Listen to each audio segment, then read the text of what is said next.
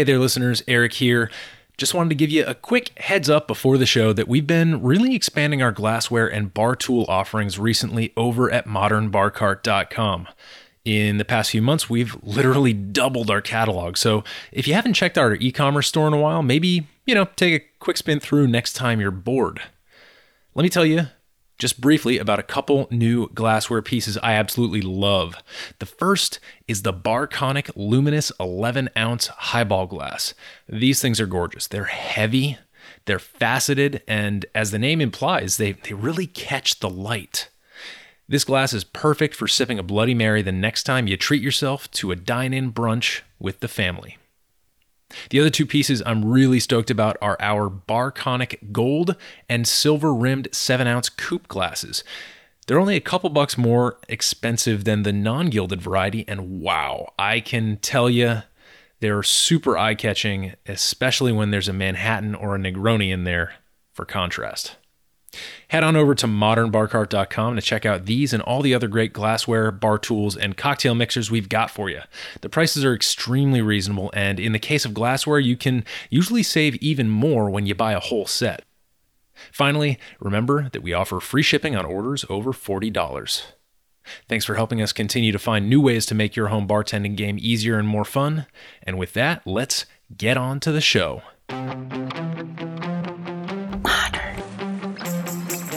Modern.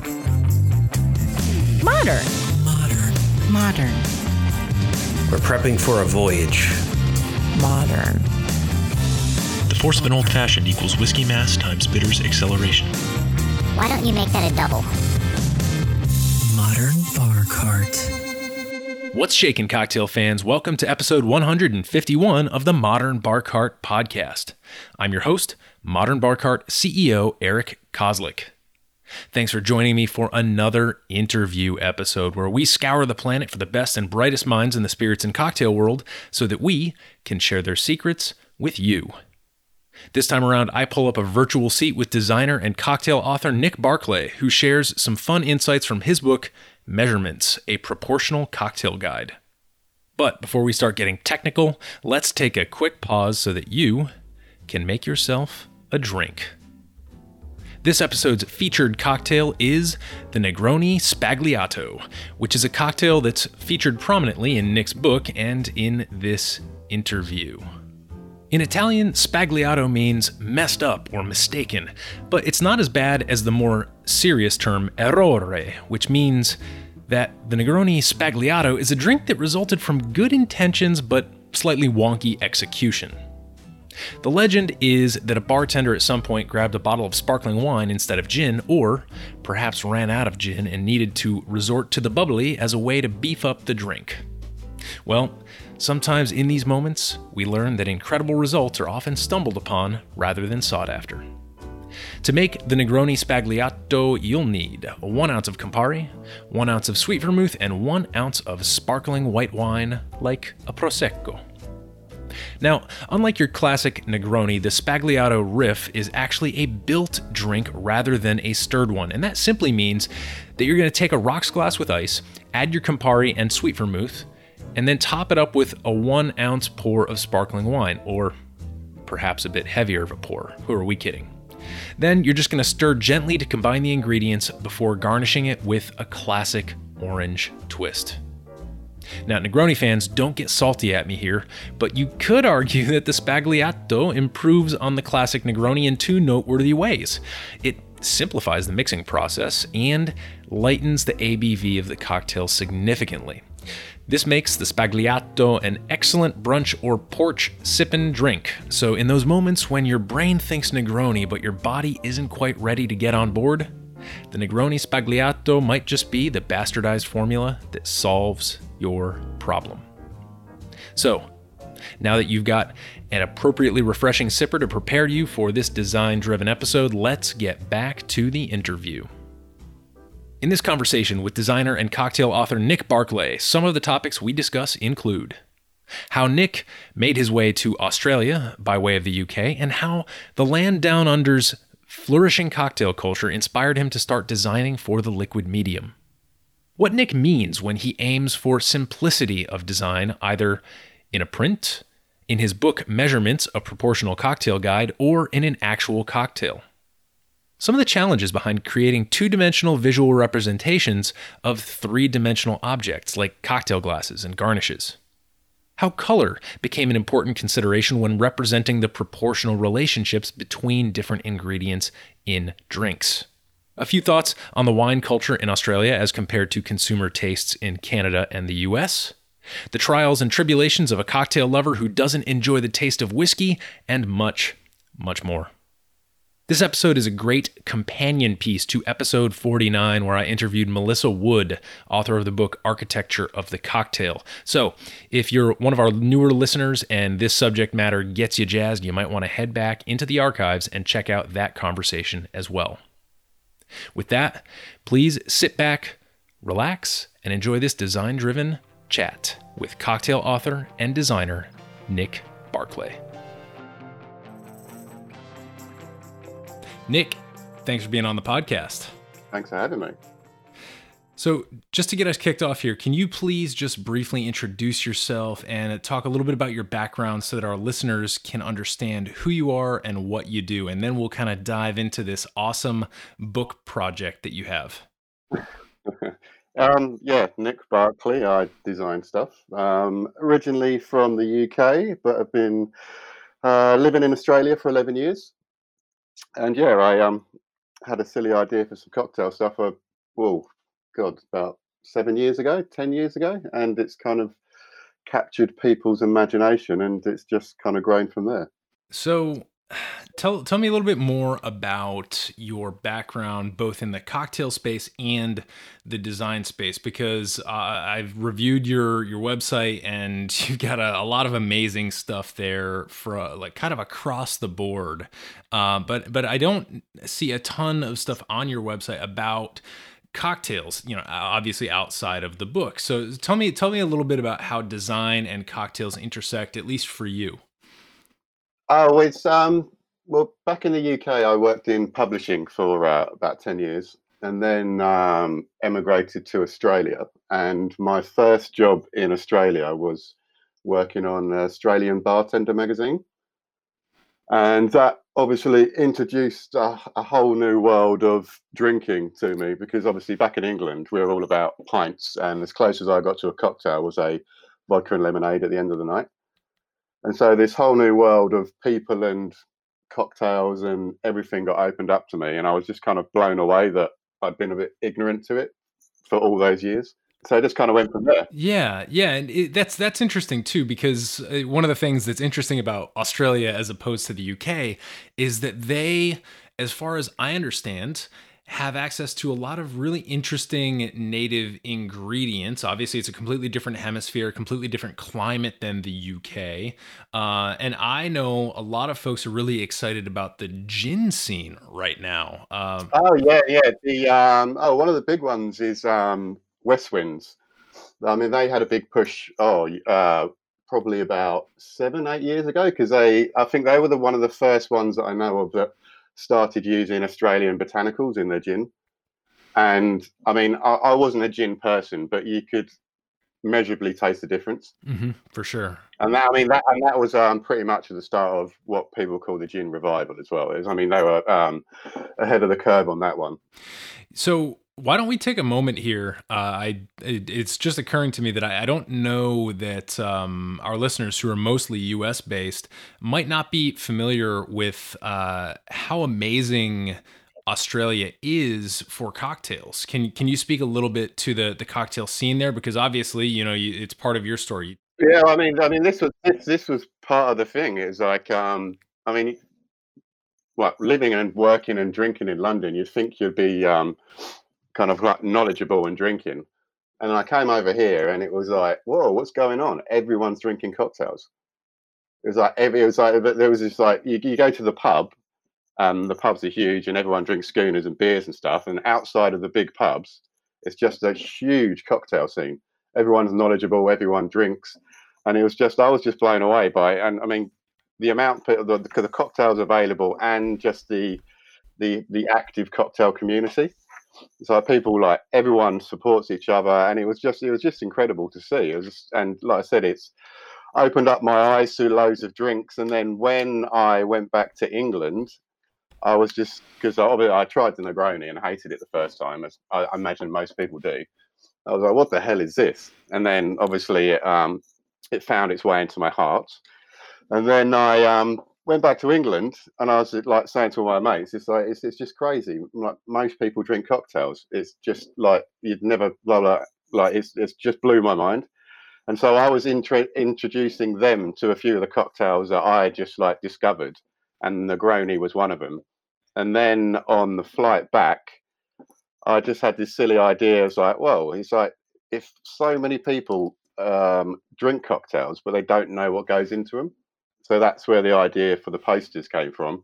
It's just to like inform people what goes into their popular drinks. Mm-hmm.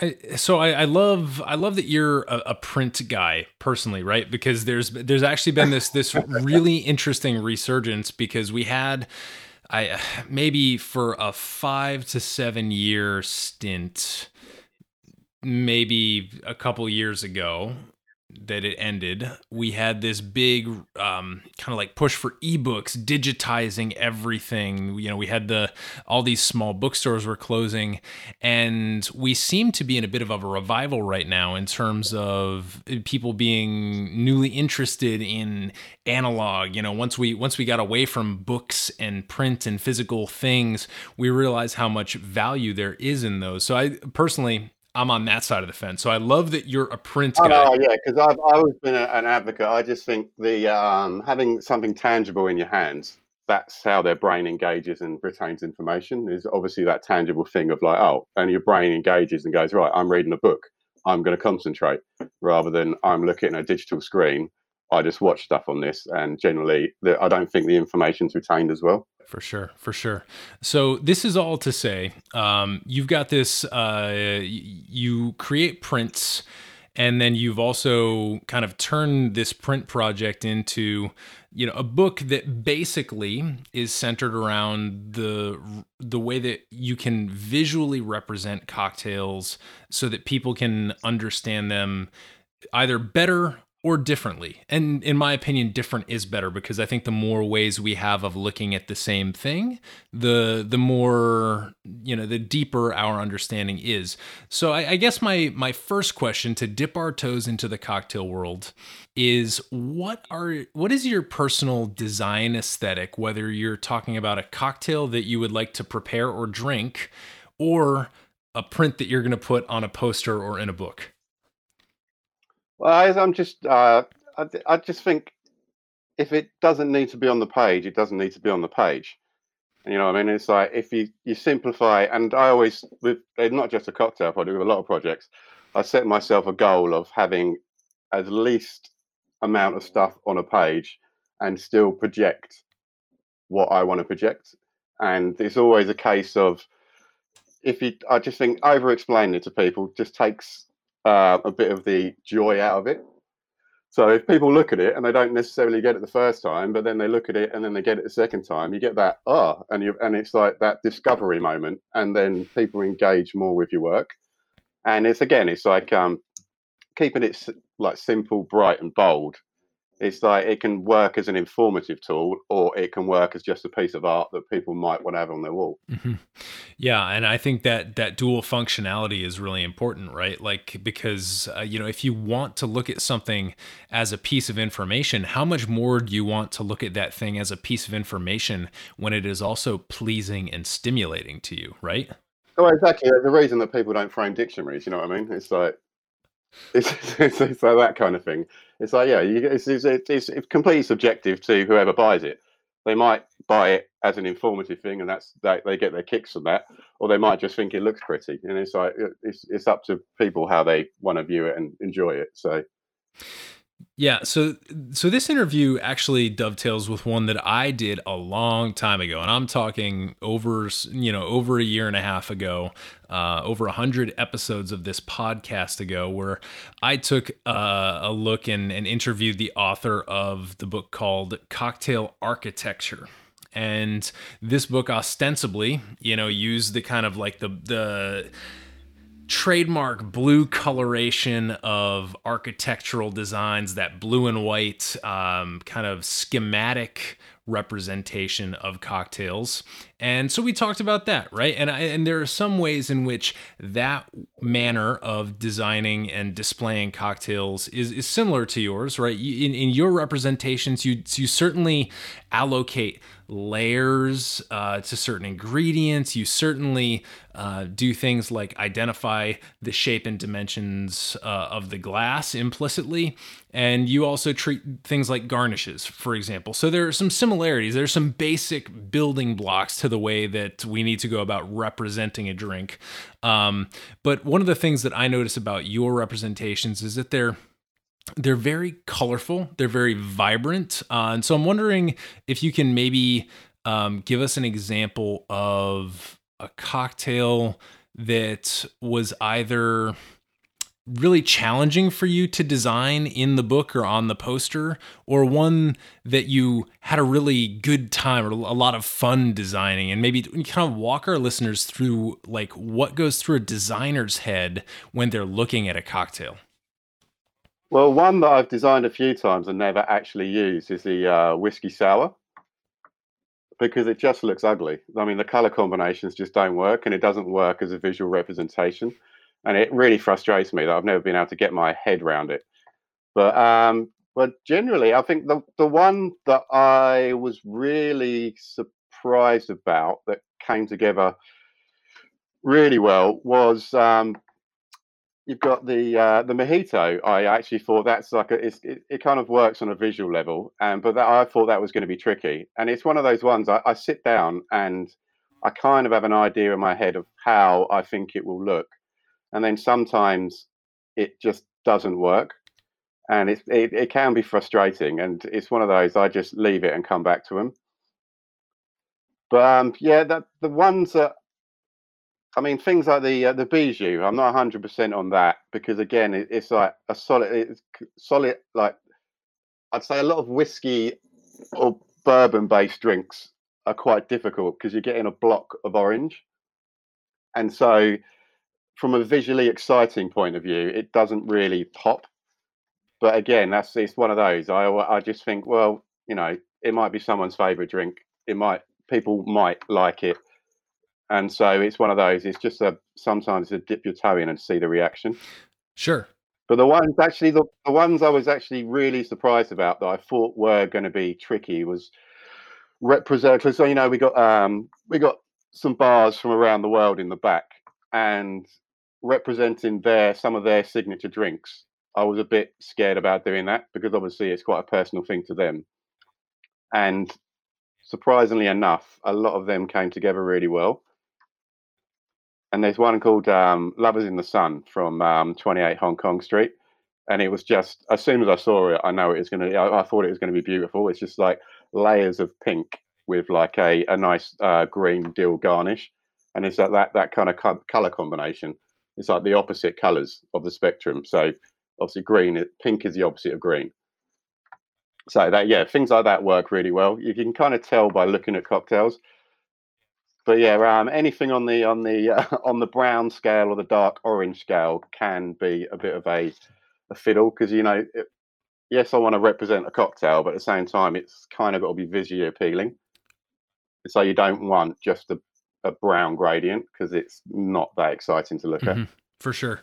Yeah. So this is one of the interesting departures that your work has from this cocktail architecture book that I was referring to, right? Because that book was using mostly, it had this legend of various patterns to represent various ingredients. So with the book being only in blue and white, the different ingredients being layered on top of one another were represented not using different colors, but different patterns.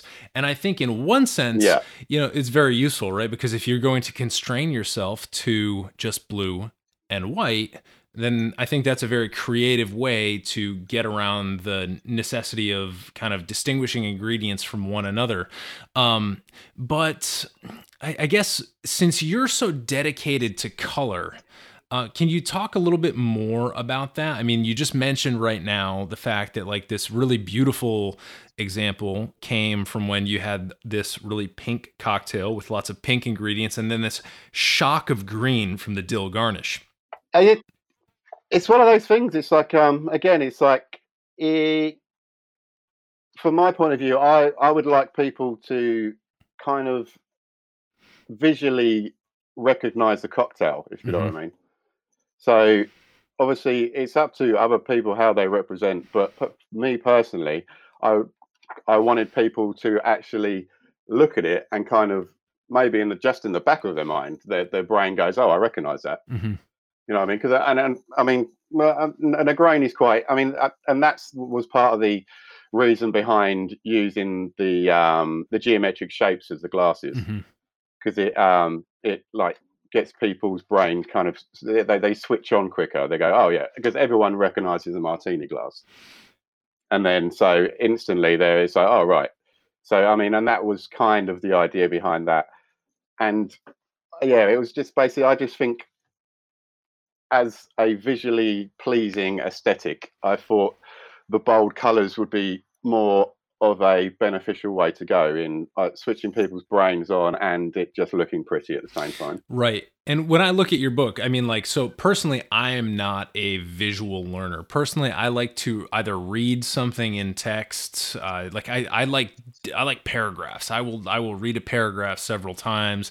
And once I've read it, maybe once I've underlined or annotated something about that, then I personally internalize that. But one thing that strikes me about your book is that it seems like it's really geared toward people who are A, excited by beautiful, clean visuals, and B, people who prefer that modality for learning about cocktails. So can you talk a little bit about the process of,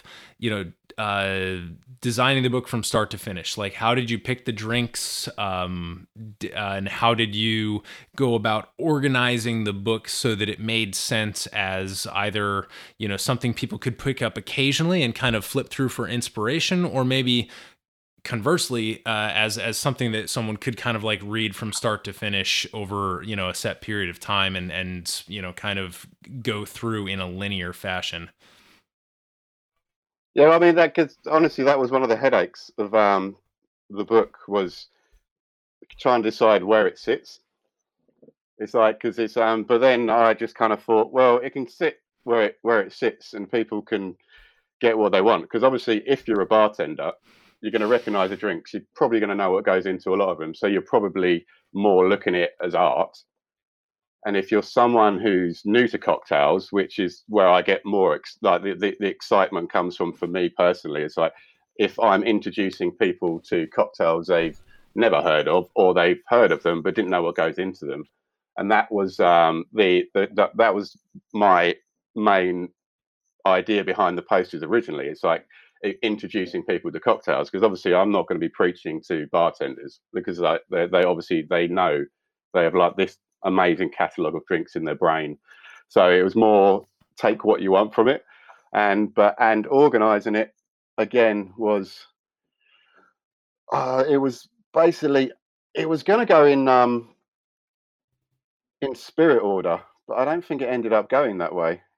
I think we just decided to flip it up so it kind of it flowed in a sense in just what looked good flowing through the book.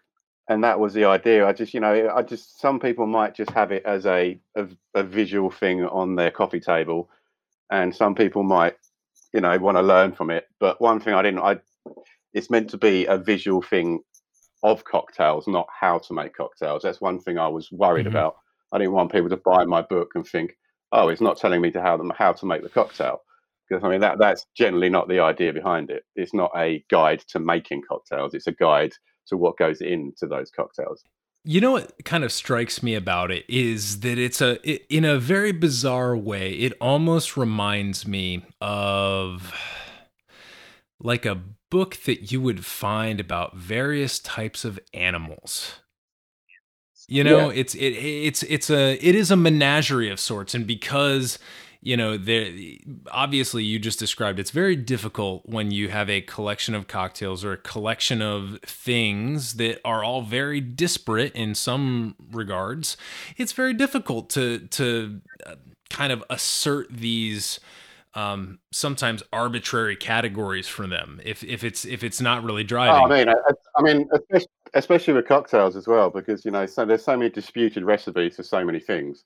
Everyone has a little twist on everything, and so it was just that. It's like, well, if I just set it out to be a basic guide of cocktails, I'm happy if it sits there. I don't, you know, I mean, I mean, if I went through showing all the variations, and it's obviously some people might disagree with some of the measures or what in the cocktails, and it's like, well, that's the cocktail world. I mean, that's what I love about it.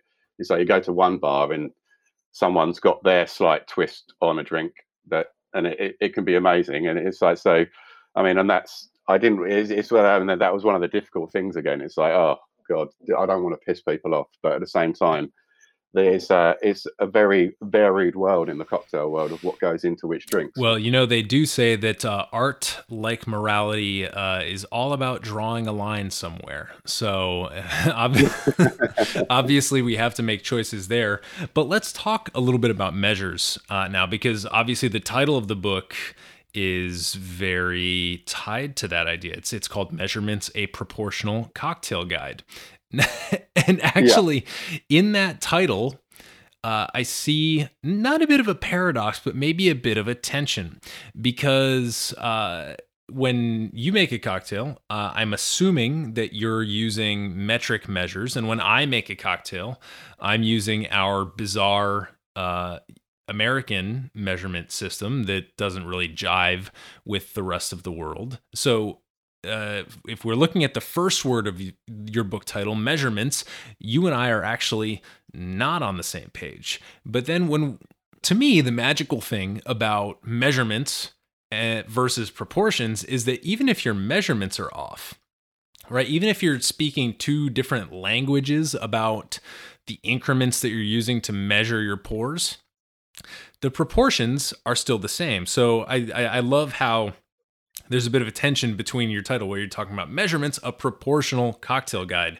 It doesn't matter if our measurements are off, our proportions, at least in a perfect world, in the platonic world of cocktail forms, the proportions are the same.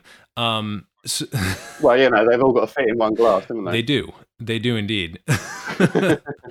So, yeah, I mean, how do you think about the relationships between ingredients, right? So, like, I was thinking about, like, when you were talking earlier, you know, you mentioned the Negroni, and it's come up quite a bit. It's also one of my favorite drinks. So when you were designing the Negroni visual, right, for your book, how did you go about reconciling the fact that the gin was clear, the Campari was a bright sunset red, and the sweet vermouth is very often a deeper kind of dark burgundy, oxidized maroon color?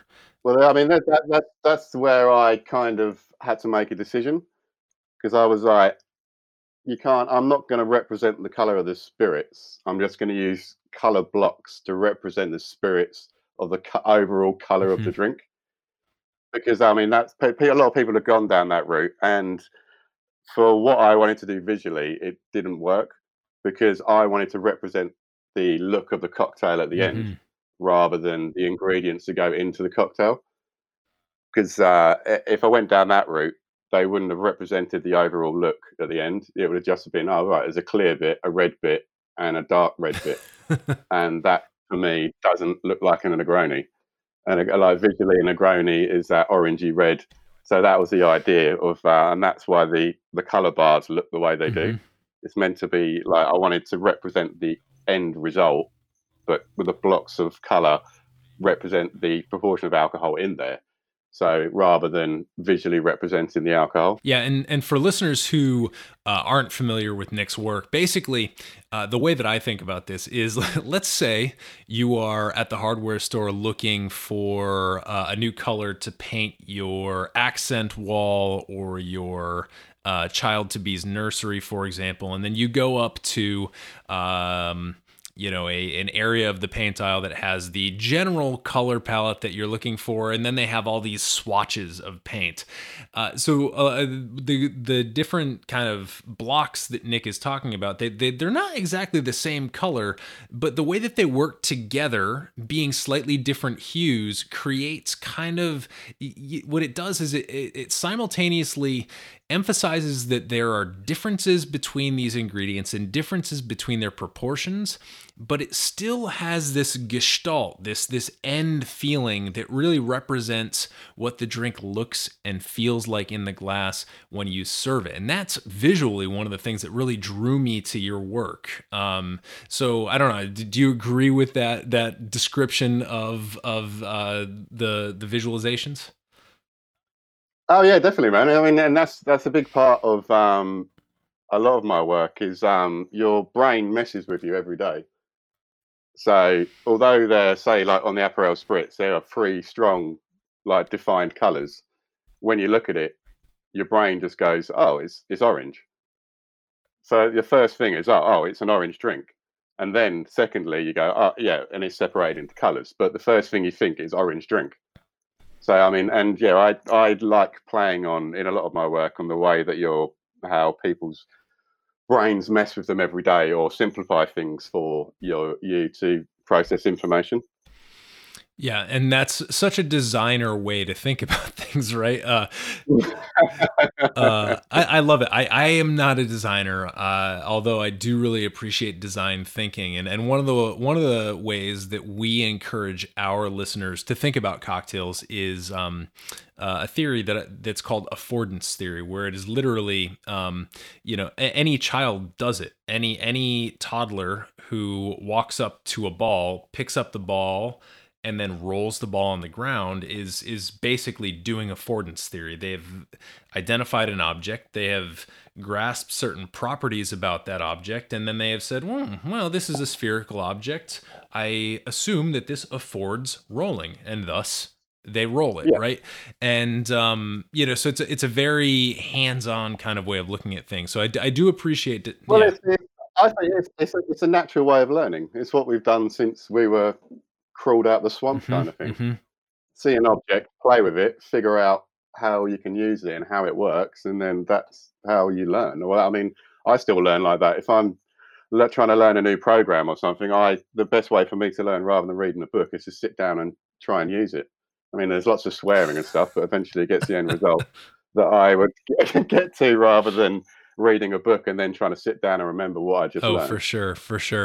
So to that end, I wanted to talk about the treatment of glassware and garnishes in your book and in the posters. Now, obviously, glassware and garnishes are, kind of another one of those places in cocktail culture where there's a lot of wiggle room, right? Well, some people drink a Negroni up, and some people drink a Negroni over a nice large rock. Some people garnish things with, like a martini. Well, do you garnish with the orange twist? Do you garnish with the lemon twist? Do you express and discard the lemon twist? Do you make it a dirty martini and put the olives in there, right? So how did you make decisions about how to represent the glassware and garnishes, and was any of that interesting to you?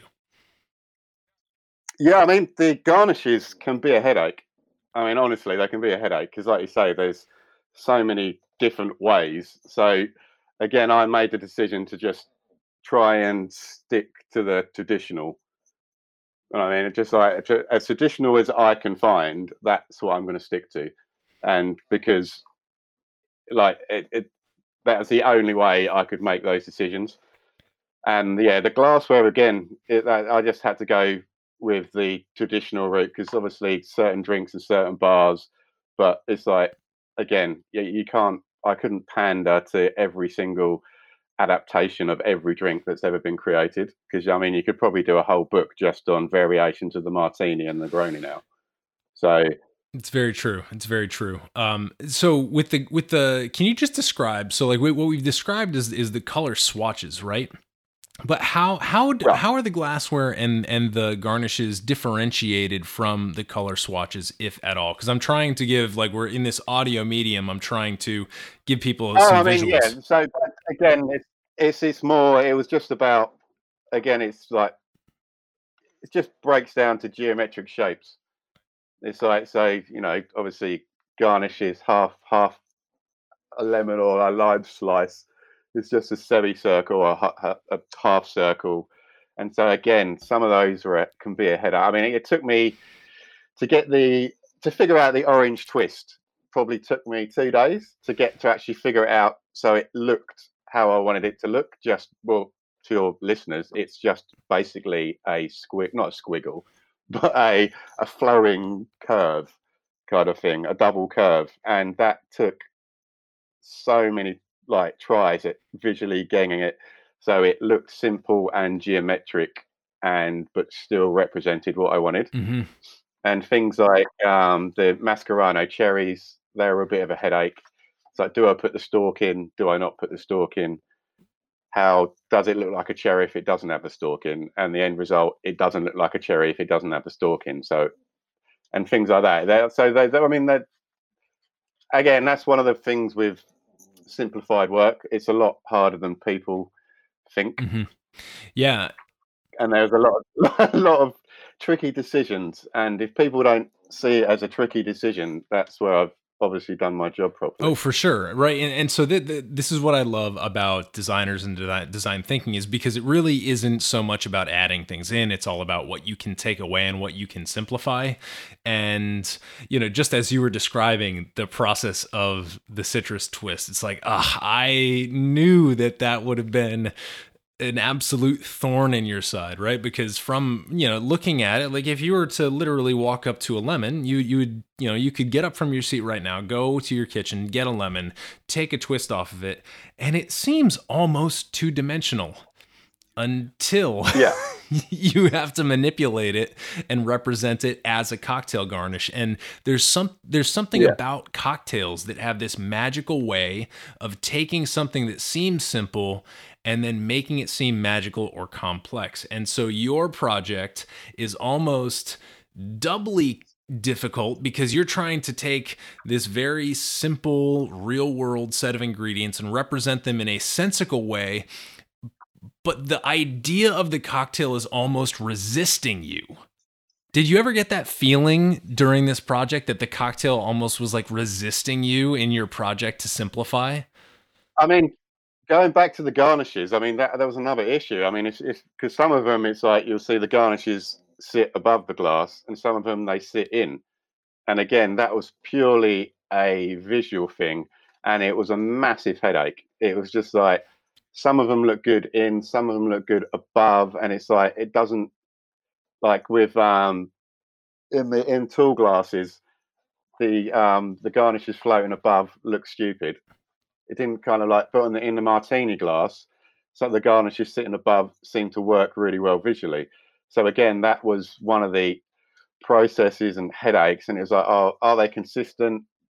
But then again, it was more the consistency in the shape of the garnish that made them consistent across the board, whether the garnish be half in the drink, above the drink, or in the drink. Yeah, and that is something that I feel like most people don't necessarily have a deep appreciation from, because, you know, you go to the store, you buy several lemons or several limes, and you might be able to make any number of different drinks from them.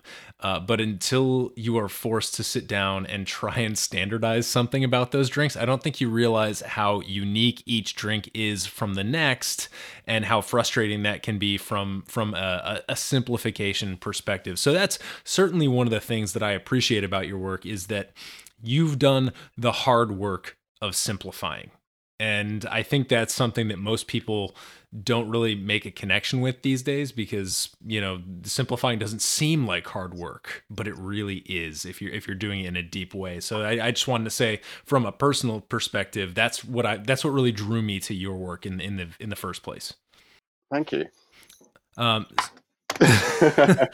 Does anyone do you get similar reactions to that? What have some of the reactions been to your work so far? I mean, the reaction, I mean, this is what blew me away. It's like, like I said, it started off as just a silly idea on a plane, and it was just like, oh, and then it's just going to grow from that. And for something, I mean, and I'm always blown away that people buy my work and just want to hang it in their house. I mean, that always messes with my brain. It's just like, you know, something loves someone, something you've done so much, they actually want it in their space to look at. I still find incredible, and it's like so. And yeah, the reactions are always good. I mean, it's one of those. It's cocktails. Everyone loves cocktails, even if you. Even just as a visual thing, they're beautiful. And so, and like I've always said, I think bartenders are creatives in their own right. They're creating something from nothing, and the end result is visually pleasing, and it also tastes great.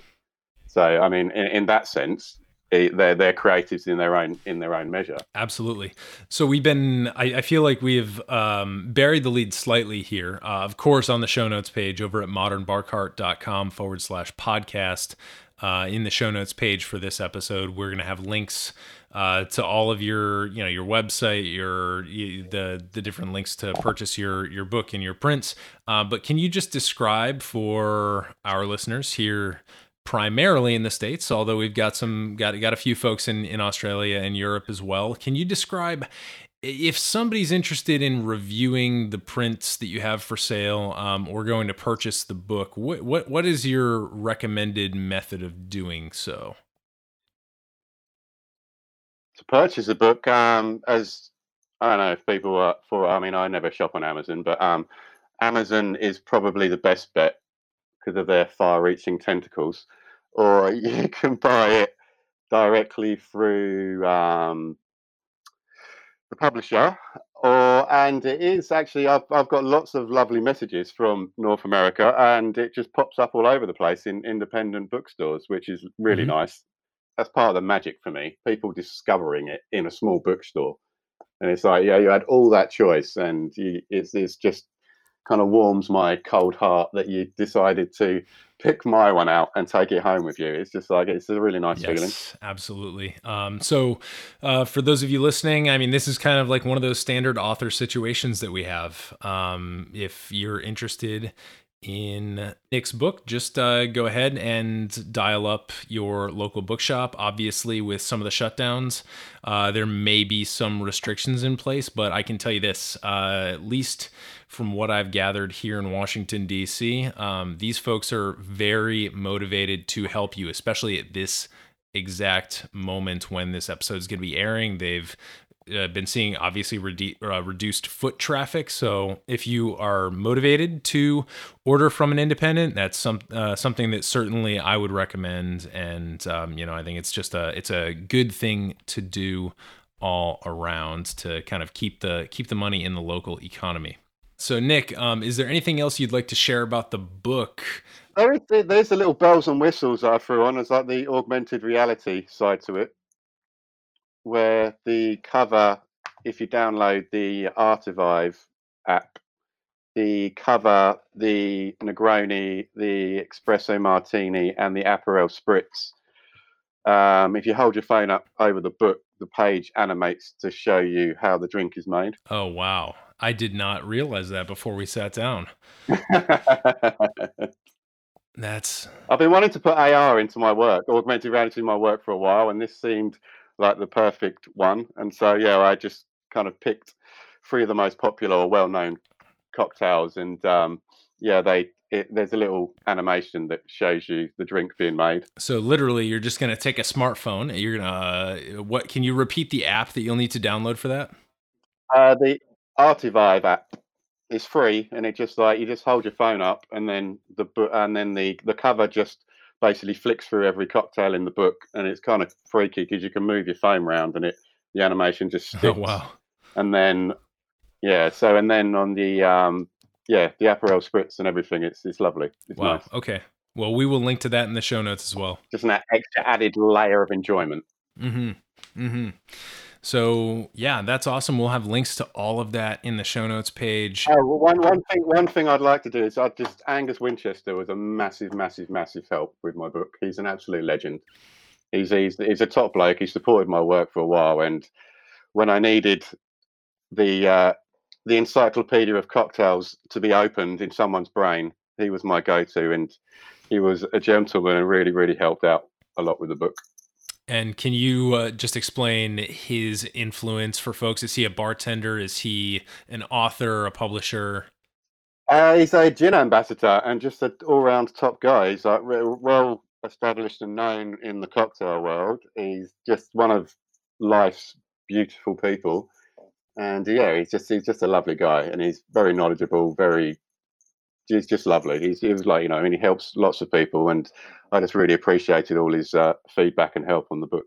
Yeah, absolutely. Well, we will slap a link for Angus in the show notes page as well. And are you ready for some lightning round questions? Probably not, but go for it. Okay, let's do it. What's your favorite cocktail? And if you don't have a favorite of all time, what's something you've recently fallen in love with? My favorite was a Negroni, but I find it a bit of a punish sometimes. So I'm more air towards a Sbagliato these days. Hmm. What is a Sbagliato? The Sbagliato, I could be wrong, but Sbagliato means the wrong Negroni. So the story goes that someone picked up sparkling wine rather than gin, chucked that in. So that's your Sbagliato. It's made with sparkling wine. Ah, gotcha. Yeah. I've been doing a similar type of thing. I call it the Negroni Spritz, where I'll use the gin and the Campari, but then I'll just take a can of grapefruit seltzer and then build a tall drink over ice. Yeah, very similar. Yeah, no, but I just find Negroni sometimes, if not in the mood, it can be a bit of a long drawn-out affair. So I lighten it up by having a Sbagliato, and it's I just find it on a really hot day in Australia. It's a nice afternoon drink. Now, question: does Australia have a good sparkling wine presence domestically? Oh, because when I think of it, Australia, yeah, it kind of does. I mean, Australia is wine. There's a massive. There's vineyards all over the place, but right. And the best ones I've actually had are from smaller independent ones. I mean, I never used to be a rosé drinker, but I did a wine label for this vineyard down in Victoria, and he sent me up his range, and the sparkling rosé was absolutely incredible. Well, you should make a note to tell your winemaker friends to send them here to the U.S. because Australia is very poorly represented in the sparkling space here.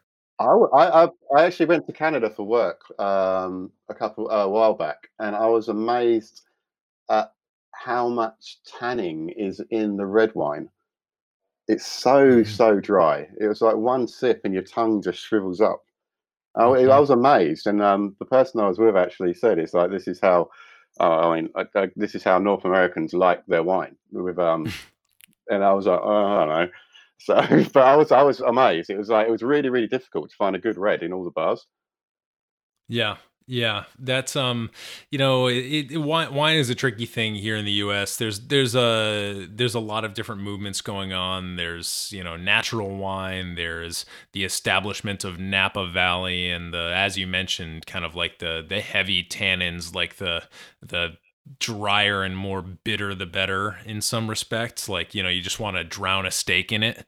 But yeah, I've loved some Australian wines like Penfold. Like one of the larger mass market ones that we get here in the US is Penfolds, and I think they have some lovely expressions. Penfolds, you can get affordable Penfolds and then life-saving Penfolds. Mm-hmm. But it's a good wine. For sure. Well, that's great. And then now, next question: if you were a cocktail ingredient, what would you be and why? Oh, Jesus. I would probably be, I've forgotten the bloody name of it because it just went into my head and right out. Oh, God, I can't remember the bloody. It's like Jaeger, but on steroids. I've just forgotten the name of it. Oh, Fernet? Fernet, yes. Fernet. I would be a Fernet. Love it or hate it. It's one of those. If you love it, you love it. If you hate it, you might hate it. But I love it. And I think it's very misunderstood. Did you have a Fernet experience that made you fall in love with it, or a noteworthy experience with it that you'd like to share? Again, this was Australian Bartenders. It was like Fernet was kept in the fridge, and it was the end of the night shot. And I firmly believe that a shot of Fernet at the end of the night drastically reduces your hangover. And then recently, last year I discovered the mint Fernet, which was just incredible. And I imagine the mint Fernet being refrigerated would present an even more intense, like heady rush, right? Oh, it's just beautiful. Yeah, it's just like that. It's just like it's Fernet with like real mint in it. It's just like, incredible. Mm-hmm. Yeah, it's one of those things that just clicks into place. And for me, that's one of the moments where I really appreciate the producers who are able to like figure out all of that alchemy in their little back rooms in Italy or wherever they are. If you're interested in learning a ton more about Fernet, check out episode 142, where I interview Nick Fisher of Cocktail Chemistry about his radical 9-bottle tasting of Fernets from around the world. All right, next one. If you could have a cocktail with anyone in the world, past or present, who would it be? Where would you go? What would you drink? Just paint us a picture. Oh, God. That's a tough one. Actually, I would probably do it with my best friend's dad, because I didn't get to have a drink with him before he died. So, and it would be in his living room, just having a drink, chatting about things that you don't get to say. Mm-hmm. Mm-hmm. Yeah, did he have a drink of choice? No, he didn't actually. He was one of those. You know, as some people, as they get older, they drink less, and then finally they just have a beer every now and again. Casual. I'd probably have a nice red, and then maybe something else. But yeah, you know, that's just like that nice, relaxed, chatty drinking. Yeah, exactly. Those are the moments that that mean the most, for sure. Yeah. All right. Common or traditional cocktail ingredient that you've never tasted, and why? Oh, geez. Actually, talking about Amaras, I've never had Montenegro in a drink. Ooh. If I thought about it, there's probably loads, to be honest, but the one that springs to mind, because it's obviously at the front of mine. Yeah, I've never had a Montenegro in, and Lillet as well. I've only ever had one white Negroni, and I absolutely hated it. So, again, that's one I'd like to revisit to see if it sits better. Interesting. So on the Amaro Montenegro front, it's a beautiful Amaro. It's in my opinion, it's on the lighter side, considering how dark it appears. It's it's got the lovely orange and bergamot flavors. It's very friendly, and I often find it being swapped out for ingredients in certain cocktails. So like you'll see it occasionally being used in a Boulevardier riff where, you know, they want to take out the Campari, but they don't want to go all the way to like a Cynar with that vegetal aspect. They want to keep it kind of in the orange spectrum. So occasionally you'll see it like that. Montenegro is a beautiful one. And then with Lillet, I recommend, at least if you're talking about, I know they have a Rouge and a Blanc. In the white Negroni, obviously you'd be looking at the Blanc. But I think if you didn't really like that drink, you might have been reacting more to the Suze, which is the really intense gentian liqueur that's used. And I think the Lillet... I've actually used that occasionally as like my mid-afternoon drink on a Friday where I don't want to like start drinking yet. I still have to crank out a little bit more work, but I'll actually take it and I'll put it in like a smaller wine glass. I'll put an ice cube in there, and then I'll pour in some Lillet Blanc, and it's a fairly approachable little aperitivo, I guess. It's somewhere in that space between a fortified wine and a true liqueur, but it's a really approachable little aperitivo. So I would recommend, if you get the chance, giving that a second try. Yeah, I think that's what I'm going to this summer. I'm going to get more spritzy. Mm-hmm. Mm-hmm. I'm going to try and like spritz it up in the afternoon with a few things that I've not fallen in love with yet. Yeah, the whiskey's one of them. I've tried for years with whiskey and bourbons and all sorts, and I just can't get it. I've tried my hardest, and it just doesn't work. Trying to think, what's a good whiskey for a spritzy occasion? So, no, I mean any drink, even in cocktails, spritzy, everything. Whiskey just doesn't agree with me. It's crazy. I've tried so hard. It's like when I was working at bartender Simon McGorham. He's an incredible barman. He tried his hardest as well, bless him, to give me lots of different whiskey-based cocktails. And I think it's just, if I didn't know there was whiskey in it, my brain probably would have enjoyed it. But the fact that my brain knew there might be whiskey in there, my taste buds went hunting for it. As soon as they find it, they're like, nah, well, you know, we programmed you not to like it. So do you think it's the effect of the barrel? Are you just not into those caramely, smoky flavors? I mean, I don't, that's the thing. I don't get those flavors. When I try whiskey, I never get the things that everyone else is tasting. I just get this horrible high note that makes me not enjoy it. Oh, that's fascinating. That is fascinating. Everyone goes, oh, it's really smooth. It's like easy, like you just did. And I'm like, I'm not getting that. I'm just getting this horrible, high, intense disgustingness. It's making me not enjoy it. All right. Well, this might be a hot take and this might not work for you, but for what it's worth, a lot of rum companies and a lot of agave companies, so tequilas and mezcals, a lot of those companies, at least in the North American market, have been trying to gain a little bit more market share by taking some of their products and saying, oh, this is a whiskey drinker's rum, or this is a whiskey drinker's tequila, for example. So if you're not into the whiskeys themselves, maybe you should look into some of those other spirits and see like what people are trying to market to whiskey drinkers so that you can see if it's the influence of the barrel itself or if it's something about the way that whiskey is produced, either in a pot still or, you know, for mass market blended scotches and the blending aspect of it that might be turning you off. That's actually a really interesting view, and I'd be curious to hear what happens if you try some of those non-whiskey but whiskey-adjacent products. Actually, one thing that made me laugh is it shows the quality of Conor McGregor's whiskey. I tried it and actually enjoyed it, so that says a lot about his whiskey. and that's not the reports that I've been hearing. I've not had the pleasure / potential displeasure of that experience. It just tastes like someone's diluted some whiskey. That's all it tastes of. Okay. Yeah. Okay, fair. I mean, that's what we do in the end anyway. So, all right.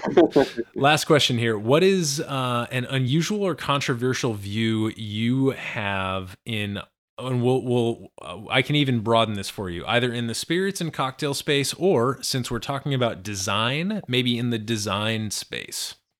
Controversial. I think vodka's a personally suitable spirit to go in a drink. I know that a lot of people don't, but in design space, I always, when I speak to students and juniors and stuff, it's just about find your own path. You know what I mean? Design your own way. Don't feel that you need to copy other people just to make your work relevant. Mm-hmm.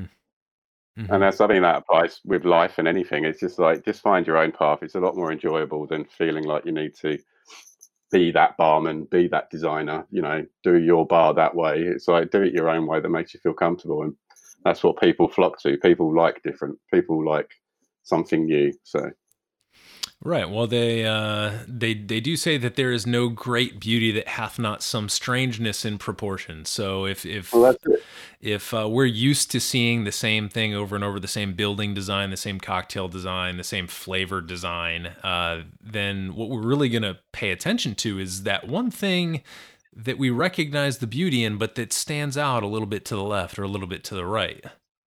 Yeah, and I just think anything that's made from your soul is that's projected in the end result. You know what I mean? It's like you can, if you do something just to try and please people, it always comes out slightly shallower. It's like, you know, if it's made with heart and soul, and that always shines through, and that crosses all industries. Yeah, no, and another name for soul is a spirit, and that's kind of what goes into cocktails. So I think it all comes full circle. Spirits made with spirit. Yes, spirited spirits, spirited drinks.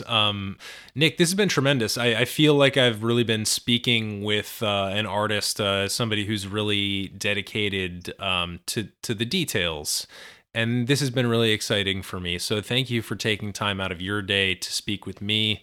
Can you just remind folks how to purchase the book or prints, and then maybe how to connect with you digitally? Yeah, you can, I don't know, fish me out on Instagram. I can't remember what my Instagram handle is now. Who knows? And the book's available. If it's not in your local bookstore, it's on Amazon and a lot of the other big online retailers. And the posters, no, the best way would probably be Unique, the cheapest and easiest, or you can buy them through my website. Excellent. Well, Nick, thank you so much for being on the podcast. Well, thanks for having me. It's been a pleasure.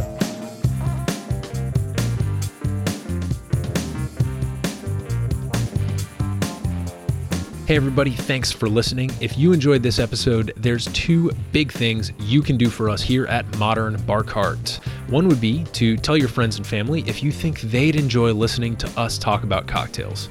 And if they don't download podcasts, they can always stream our episodes on their desktop directly from the show notes page at modernbarcart.com. The other thing you can do to help would be to head on over to iTunes or wherever you download your podcasts and leave us a review. 5 stars are great, but we're more interested in your feedback. And the beauty is, the more reviews we have, the easier it will be for other folks out there to learn about our show.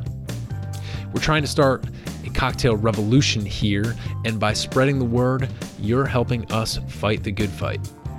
You can always reach us by emailing podcast@modernbarcart.com if you're looking for cocktail or bartending advice, or if you're a pro who would like to pull up a mic and be interviewed for all to hear.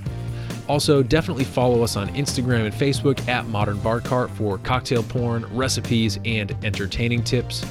And keep an eye out for new product releases and special offers, which are happening all the time. We love our listeners, and we really enjoy giving you exclusive discounts and sneak peeks at our latest and greatest cocktail projects. This episode may be over, but for you, the mixological fun and adventures are just beginning. So remember, folks, drink responsibly and experiment boldly.